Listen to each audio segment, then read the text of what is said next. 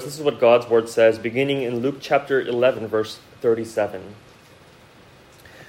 While Jesus was speaking, a Pharisee asked him to dine with him. So he went in and reclined at table.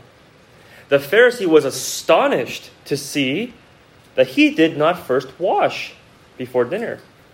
And the Lord said to him, Now you Pharisees cleanse the outside of the cup and of the dish, but inside you are full of greed and wickedness. You fools! Did not he who made the outside make the inside also? But give as alms those things that are within, and behold, everything is clean for you. But woe to you, Pharisees, for you tithe mint and rue and every herb, and neglect justice and the love of God. These you ought to have done without neglecting the others. Woe to you, Pharisees, for you love the best seat in the synagogues and greetings in the marketplaces. Woe to you, for you are like unmarked graves, and people walk over them without knowing it. Amen. Let's pray. Heavenly Father, we ask now that your Spirit would help us to not only comprehend, but to embrace the truths that have been laid out for us in your word. Please speak to us. We desire this morning that we would not simply hear the voice of a preacher, but that we would hear your voice speaking to us as your word is expounded. Give us ears to hear. For your glory, we ask in Jesus' name. Amen the word religion is a term that evokes a lot of different sentiments. And in our day and age, uh, it's a term that is uh, loaded with quite a bit of baggage, but strictly speaking, strictly speaking, the word in and of itself simply means devotion or dedication to something or someone transcendent, namely God. It just means devotion to God. And so, in its purest original sense, religion is a beautiful term because it underscores the spirit of true, comprehensive worship of God in the hearts of men and women. And so, used in this sense, well, there is only one true religion because there's only one true God whom we are to worship. With this wholehearted passion and allegiance that is to permeate every aspect of our lives. And this is why the Bible is not afraid to use the word religion in its proper context. For instance, James chapter 1 verse 27 talks about religion that is pure and undefiled before God the Father, which is indicated by love for all kinds of people and the pursuit of true authentic holiness. And so technically religion is not inherently an unsavory word loaded with bad connotations. However, it's one of those words, at least in our modern day and usage of it, that has so far strayed from its original meaning that it has become unrecognizable and effectively become unsalvageable. Because the terminology has been hijacked by what the Apostle Paul calls in Colossians chapter 2, verse 23, self made religion. Or to put it another way, man made religion. This is what we pre- predominantly mean and think of when we use the word religion today. That it's just a dead religion of man made customs and rules and traditions. And this is what the Bible is opposed to. This is what Jesus is vehemently opposed to, as we see time and time again in the gospel records of how he regularly lambasted the Pharisees, who were the quintessential representatives of lifeless religiosity of Jesus' day, because it's all just a bunch of worthless garbage. If you recall, the Pharisees uh, they were the religious elite of first century Judaism, uh, and they were the self impressed, self righteous folk. Uh, the, the title Pharisee uh, literally means the separated ones. Uh, they, they saw themselves as a separate ones. We're super holy. We're super holy, and we stand out from the rest of the pack. It's the classic holier than thou. But ironically, as Jesus will show, they were the most spiritually empty and lifeless people on the block.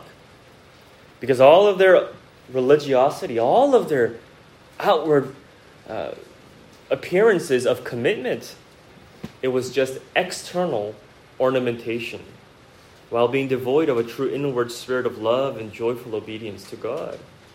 You see, this is the nature of empty man made religion. It is hollow inside. So we call it hypocrisy, because what's on the outside doesn't match what's on the inside. It's an empty shell. And Jesus really goes to town to expose this hypocrisy of the Pharisees, particularly on this day when one of the Pharisees invites Jesus over for dinner. Now, before we get to what happens, notice right out of the gate the genuine grace and kindness of Jesus that is extended to everyone. And we know that Jesus dined with tax collectors and prostitutes and all kinds of sinners, and we praise him for that. But make no mistake about it, as you see here, Jesus was willing to dine even with the Pharisees, despite how much they rejected him and were openly hostile to him. Jesus extends himself truly to anyone, even to his greatest self righteous enemies, so that, again, as we saw last week, no one has any excuse not to put their trust in him. There is no good reason to refuse his love and mercy, so free and willing. And so Jesus graciously accepts the invitation and he goes and he reclines at table, which is just another way of saying that he sat down at the dinner table. But when Jesus came and sat down, the Pharisee was appalled by him. Why? Because verse 38 because Jesus did not first wash before dinner. Now, the reason for his shock was not a matter of hygiene. It wasn't because Jesus forgot to wash his hands with soap and water or he refused to use hand sanitizer before the meal because they were all going to share a big bowl of nachos. And so, hey, please wash your hands before you put your hand in uh, to grab a chip. It wasn't a matter of hygiene. But the washing, which Jesus didn't do, was a ceremonial washing, a religious custom of the Jews. Now turn with me in your Bibles to Mark chapter 7. Just to the book right before Luke, uh, chapter 7 of Mark. Uh, in recording a very similar situation, but a, a different occasion, Mark provides a bit of context as to what the big deal was regarding this washing. And that's in Mark chapter 7, verse 1. Uh, this is a different day where Mark says, Now when the Pharisees gathered to him with some of the scribes who had come from Jerusalem, they saw that some of his disciples ate with hands that were defiled, that is, unwashed. Now, this is talking about ceremonially defiled, ceremonial uncleanness, not hygienic. For the Pharisees and all the Jews do not eat unless they wash their hands properly, holding to the tradition of the elders. And when they come from the marketplace, they do not eat unless they wash. And there are many other traditions that they observe, such as the washing of cups and pots and copper vessels and dining couches. The Pharisees had this custom of ritual cleansing of their hands, of even furniture and utensils, so that they might be continually ensured that they were ceremonially and clean. And well, ceremonial cleanness, it was a legitimate requirement in the Old Testament law. Okay, it, it was due to the unique circumstance of the Old Testament age in which God's holy presence physically and manifestly dwelt in the midst of the people of Israel as he dwelt in the tabernacle and later the temple. And the question in all of this was my goodness, how is this arrangement going to work?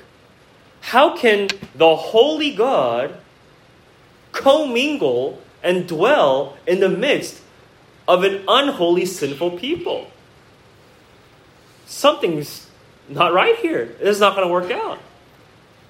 And God knew that. Of course, He knew that. But by His grace, God made a provision for his unclean people to be able to draw near to him by observing certain ordained means of ceremonial cleansing. God was saying, if you do this, if you do what I've prescribed, I will regard you as clean. Now, of course, there's nothing about these procedures in and of themselves that had some intrinsic purifying effects, but all of these different laws for cleansing, they were to be done in faith, and God was looking at the heart, and, and they were to be done understanding and believing what God was teaching them through it. For instance, why did God command the slaughtering of animals as a necessary component of worship in the Old Testament? It's not because the blood of bulls and goats secretly had some mystical cleansing properties in the physical substance. But if you read the book of Leviticus carefully, you'll notice that these animal sacrifices come with very specific instructions for the worshiper to lay their hand on the head of the innocent animal that was to be slaughtered. Why? Well, the laying on of hands was to express their identification with this animal. They were identifying themselves with this animal which was about to be slaughtered, so as to say, I should have lived this spotless, blameless life of this animal, which is why God always instructed them to bring a animal without blemish. But here, instead, is this innocent animal that God has provided to take my place, so that by its vicarious death I might be able to draw near to God, sinner though I am. And you can see how all this was pointing to the ultimate fulfillment of the gospel in Jesus Christ, who is the Lamb of God who takes away sin by taking the sinner's place on the cross. But you see, this was the true inward purpose of all of these laws of ceremonial cleanness. God was giving his people spiritual lessons.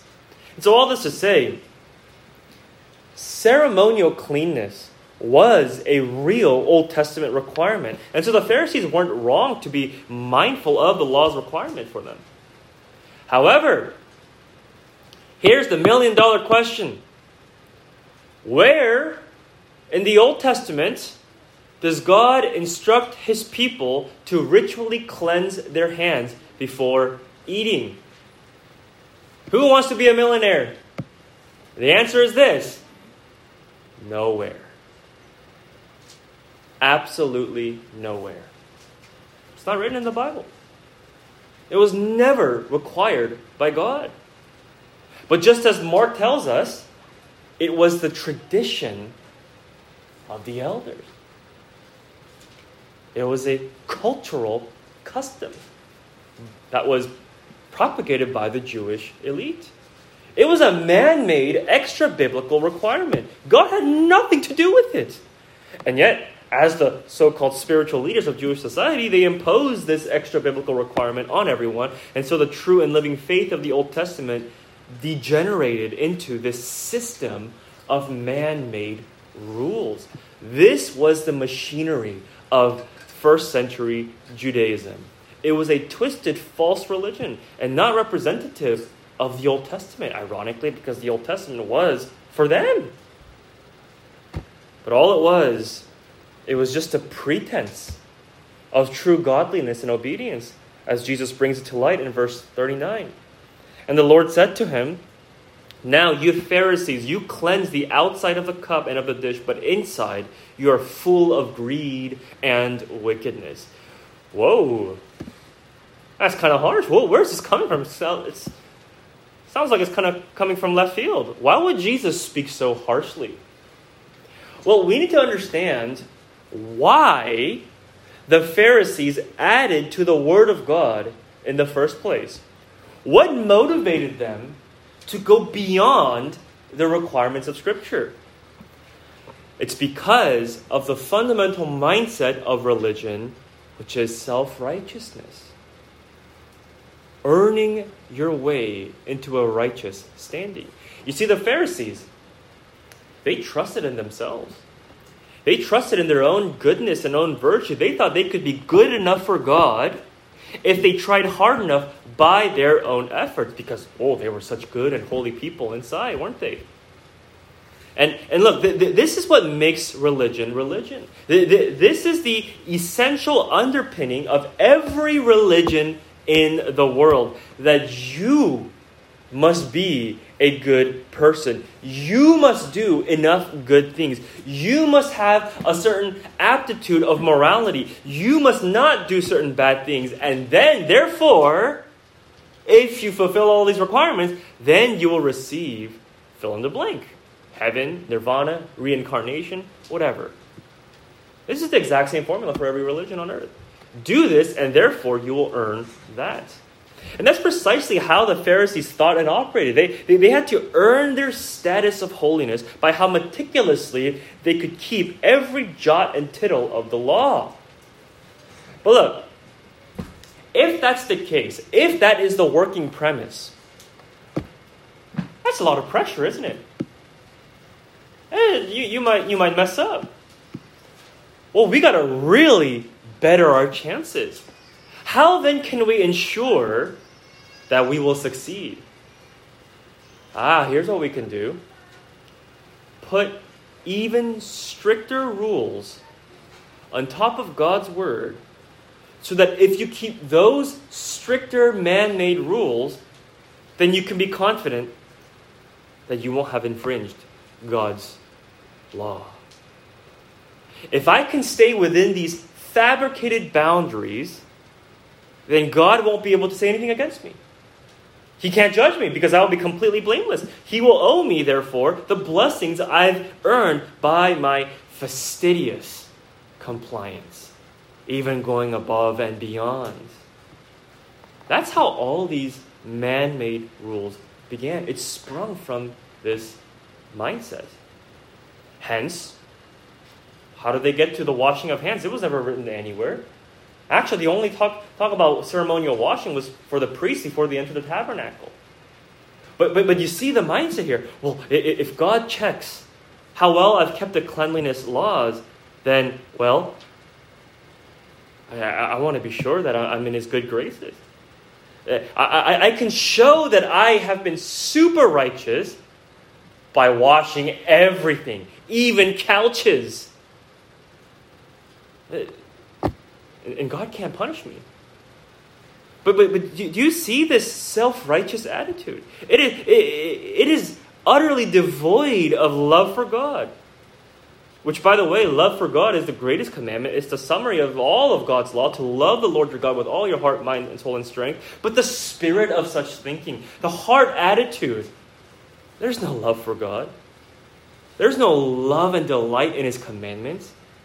It's contrary to Psalm 119.97, which says, Oh, how I love your law. It is my meditation all the day. That's not how the Pharisees thought.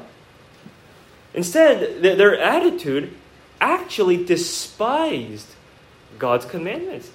It only saw God's commandments as burdensome threats of punishment. And in so doing, they viewed God as a harsh dictator rather than the Almighty Heavenly Father whose every command was his loving instruction to his children for their blessing and for their life and for their joy. But you see, self righteous religiosity always has a secret inner thought life that is vastly different from what you might see on the outside. On the surface, the religious Pharisees, well, they appear to be very devoted to God very committed, very sacrificial, very attentive to the Bible.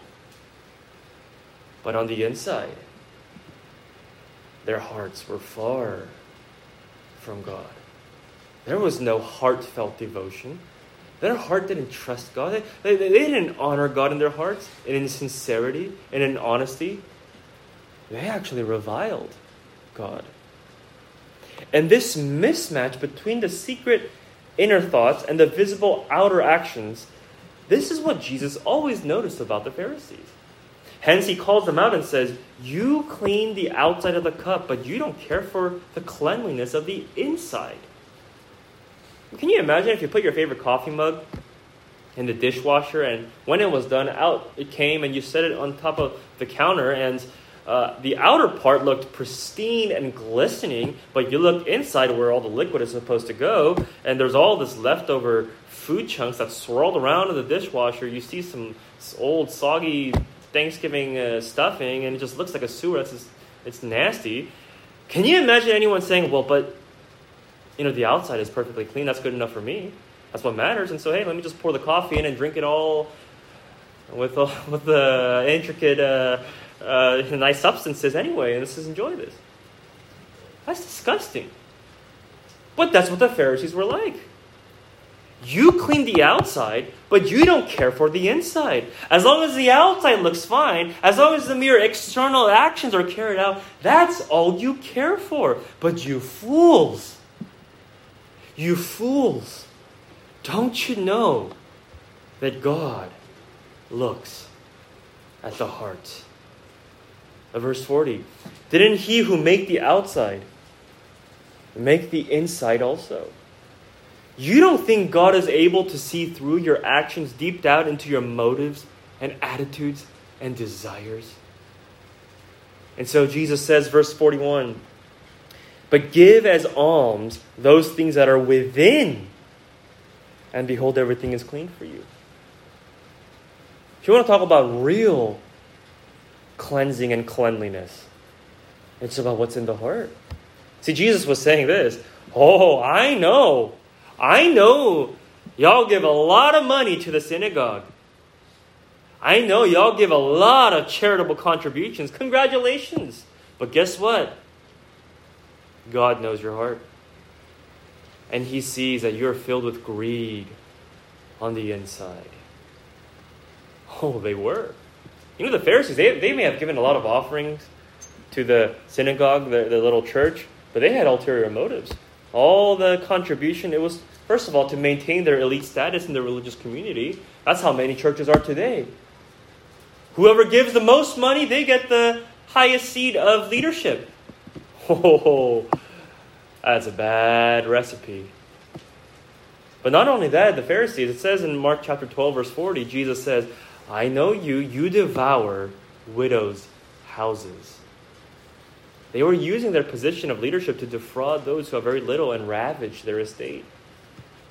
And so Jesus is saying, Oh, you, good job, you fooled everybody. Everyone thinks you're so giving and so generous and so sacrificial, so committed to God. But guess what? God knows your wicked hearts. You love money, you live for money, you serve the God of money. You see, this is what we call hypocrisy. The inside doesn't match the outside. And the folly of religious thinking is that we think we can fool God just by doing the outward actions attending church, giving offerings to the church, listening to Bible teaching, doing good service to others, serving in the church. But the real question is are those actions coming from an inward heart of true devotion and love for God out of a true and living faith? Or are we fooling ourselves into thinking that we can fool God? Be warned. God made the outside and the inside.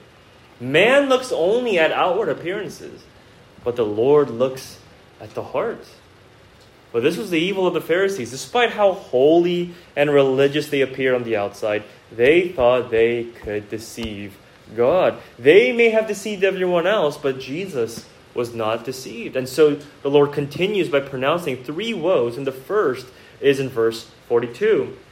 He says, But woe to you, Pharisees, for you tithe mint and rue and every herb, and you neglect justice and the love of God. You do all the outward stuff. You go even above and beyond, because nowhere in the Old Testament does God command uh, the tithing of every herb. But what does Jesus focus on? Justice. That is integrity, godly integrity, and love for God. These are internal qualities of true godliness. That's what's important.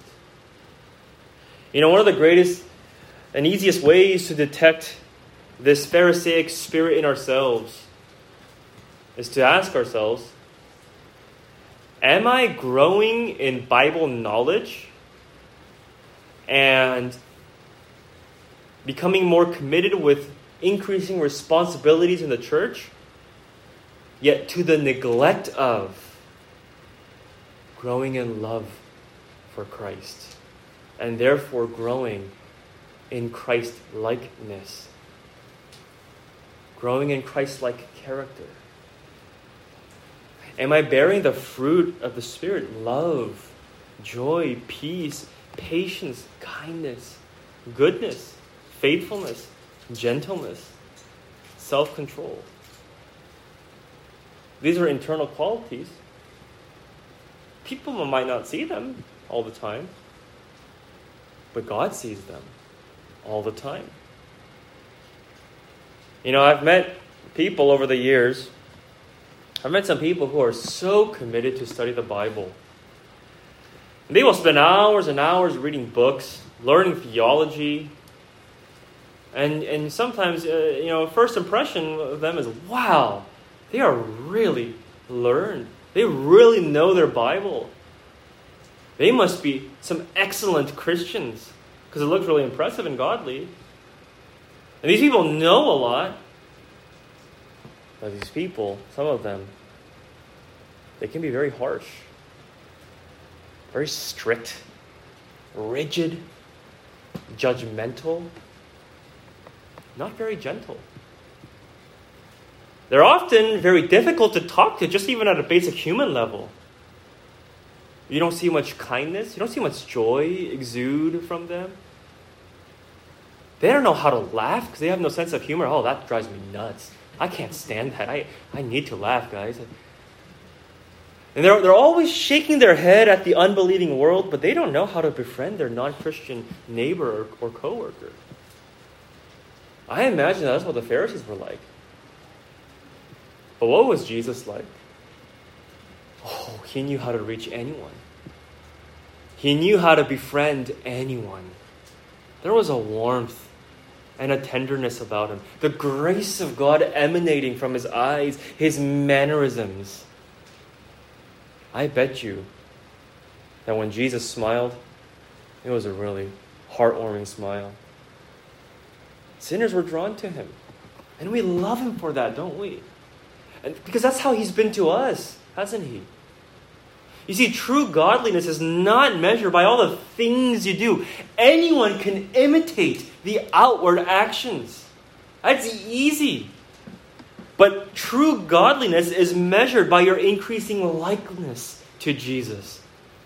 You see, you know that you are truly reading the Bible with the eyes of faith when the Bible is reading you and changing you and conforming you into the image of Christ. That is what God cares about. Our hearts, our internal qualities of true godliness. And it's not that God cares about the inside to the exclusion of the outside, but notice how Jesus says, These you should have done without neglecting the others. It is both the inside and the outside, because the true inside produces a genuine outside. But the problem of religiosity is that it's content with just the external appearances. Hence the second woe in verse 43 Woe to you, Pharisees, for you love the best seat in the synagogues and greetings in the marketplaces. Oh, they loved all the public recognition. They loved getting the VIP seats in the church. They loved to sit in the front. Now, I know today, these days, it's the opposite. The VIP seats, uh, the most in demand, are the ones in the back, and everyone feels uncomfortable sitting in the front. But back then, they loved sitting in the front. You know why? Because everyone saw them. Actually, they never faced the pulpit. The, the seats in the front, they faced everybody else. Can you imagine that? Oh, but they loved it. Why? Because at every synagogue service, everyone would look at them. Wow, look at the pious ones, the separated ones, the Pharisees. And they received the glory. They loved all the adulation. They loved being the center of attention.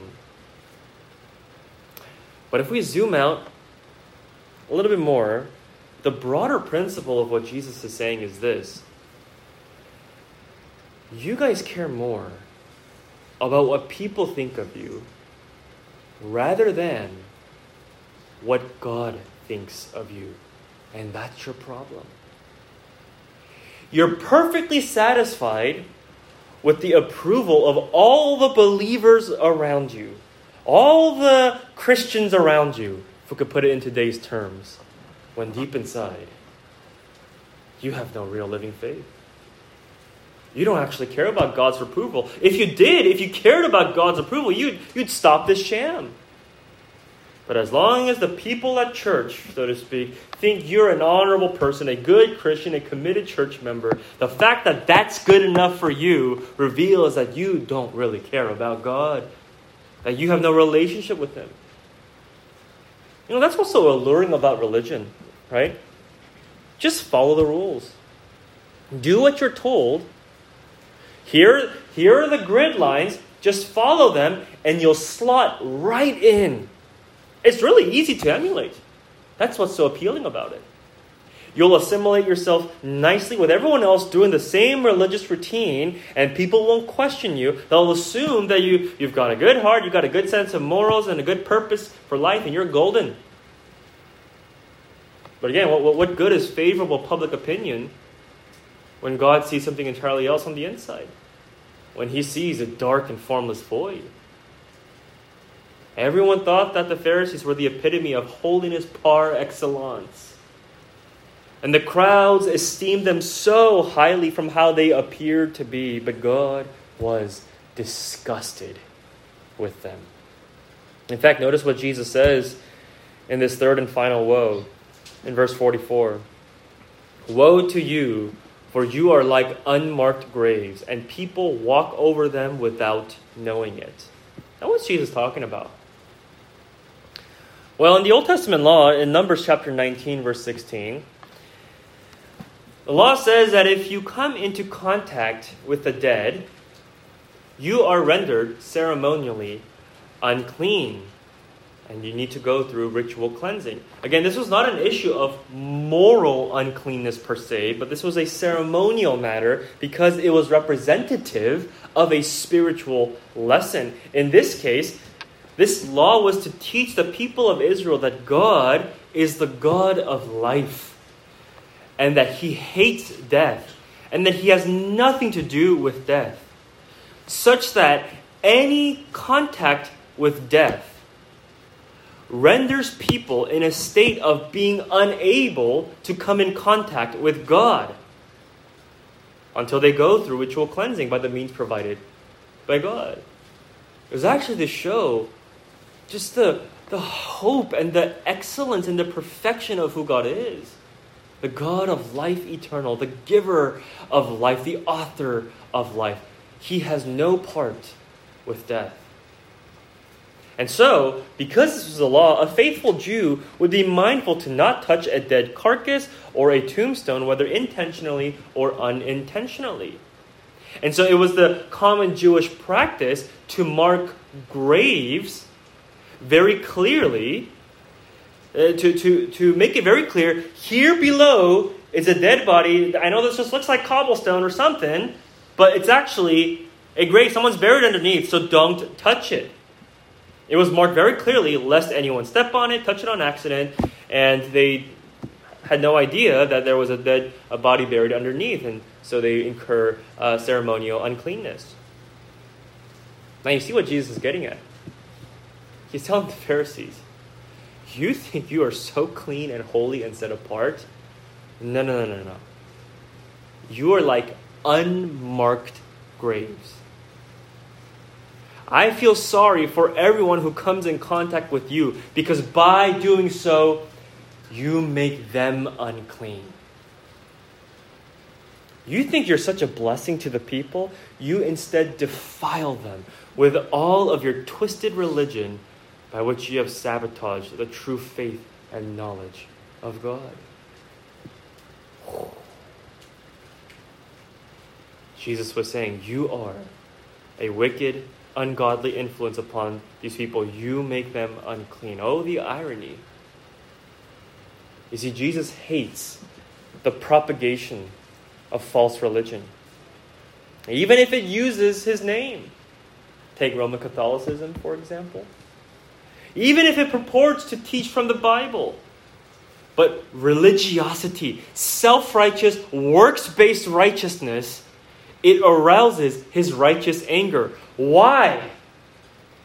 Because it obscures the grace of God. The, the, the legalistic, self righteous, Pharisaic hypocrisy is the very opposite of the gospel. And Jesus hates when people are kept from seeing the beauty of his grace and the purity of his gospel. You see, God is not this burdensome tyrant as the Pharisees made him out to be. With all of the obligation, with all of the heartless obedience that they felt they had to do in order to earn some kind of appeasement before Him. But God is the God of infinite love and grace, overflowing with kindness, that He would come to rescue such filthy sinners like us at the cost of His Son. You see, the gospel tells us plainly we are evil and unclean inside. That's the truth. Don't even try to pretend. Don't, don't even try. Don't attempt to put up a front. God knows our hearts. He knows every foulness and sinfulness within. He, he, he sees the corrupt nature of our hearts. He knows every hidden thought. He knows every secret deed that no one knows. And he knows that our sin is infinitely filthy before his holy eyes, and that there is nothing we can do to cleanse ourselves. But even so, God says, Come to me. You can't cleanse yourself, but I can cleanse you with the blood of my Son whom I have sent to take on the uncleanness of sin. That is why he suffered and died on the cross, because he took the place of sinners whom he came to save, that he might take on the punishment meant for them. And if you confess your sin and trust in what Jesus has done, you will be cleansed inside out. This is the blessing of the gospel. We do not need to pretend before God to be more holy. God knows we're not. And frankly, we all know we're not deep down. But if we simply confess that we are not holy, and that we are in fact sinful and filthy, and look to Him for mercy and help and grace, then God wraps us with the garments of His righteousness, the righteousness of Jesus Christ, which He alone earned by His perfect human life of sinless obedience. This is the glorious paradox of the gospel that He clothes our nakedness and shame only if we confess that we are naked and shameful in our sin. Only when we confess that we are unrighteous, then does God cover us with the perfect righteousness of Christ. And if we are in Christ, then we are secured in the unchanging state of being beloved by God forever, and nothing will separate us from the love of God that is in Christ Jesus. You see, true salvation, true religion, as it were, is only for those who humble themselves as sinners before God and entrust themselves to His amazing grace. And it is they who see the gospel as so beautiful and His grace so amazing that they are motivated by love. This is what imparts a true love for God. None of that fake religious pretense, but a real love for God that sprouts from having tasted and received the wonder of His love first for sinners like us. Only the gospel, you see, only the gospel can produce the inward substance of genuine devotion, affections for God, which then springs forth into authentic outward actions of obedience. You see, religion says, obey and therefore you will receive God's acceptance. But the gospel says, you have received the love and acceptance of God perfectly, infinitely, eternally, forever, simply by faith. God has given it all for you. God has done for you what you could not do. Therefore, obey in love. Therefore, live to trust and submit to the one who has shown himself to be so trustworthy and so loving in all of his ways. Church, has the gospel birthed in you this love for God, which the Pharisees never knew? Or is there simply dead, lifeless religion within you of just going through the motions? If that's you, why don't you just give up the act now and confess the truth to the one who sees it all, but even so, to the one who is willing now to cover you with his love in Christ? And if you're here and you, you've never professed Christ as your Savior, you need to understand that you are not as righteous as you think you are. And you will not be able to withstand God's righteous judgment.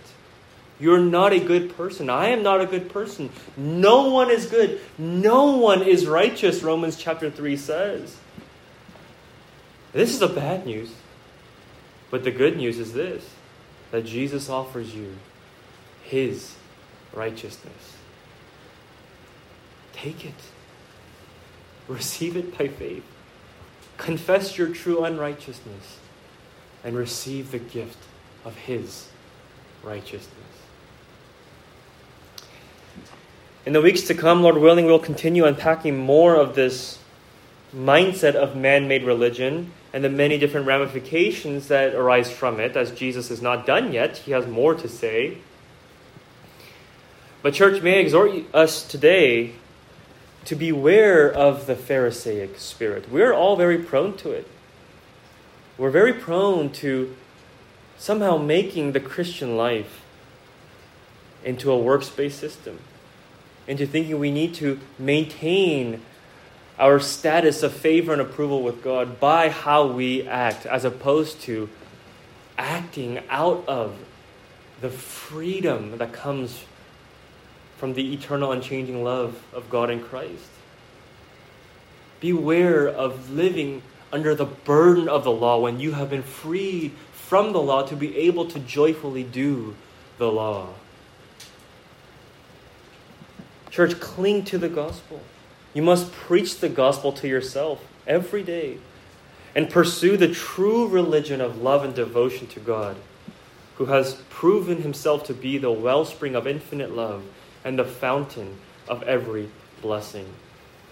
Never forget that we love because he first loved us. And that order will never change. He will always love us first. And so embrace it daily by faith. Rejoice in the wonder of his love that you might be empowered by his grace to honor and glorify him in spirit and in truth. Let's pray together. Our God and Father of all grace and mercy, we thank you that even through this backdrop of the Pharisees and their dead religion, that we might be reminded of the richness and the wonder of the gospel. Thank you for being so kind and gracious a Savior. And Lord, as we now prepare to take the Lord's Supper that you have ordained for us, we ask that you would set apart these ordinary elements of the bread and the cup and use them to remind us of the finished work of Jesus Christ, who laid down his body and poured out his blood for us, that we might have the blessings of the new covenant, and that we might be those who are not under the subjugation and the burden of this religious mindset of man made religion, but that we might daily walk in the joy and blessing of the gospel. Help us to believe this better by your Spirit, we ask in Jesus' name. Amen.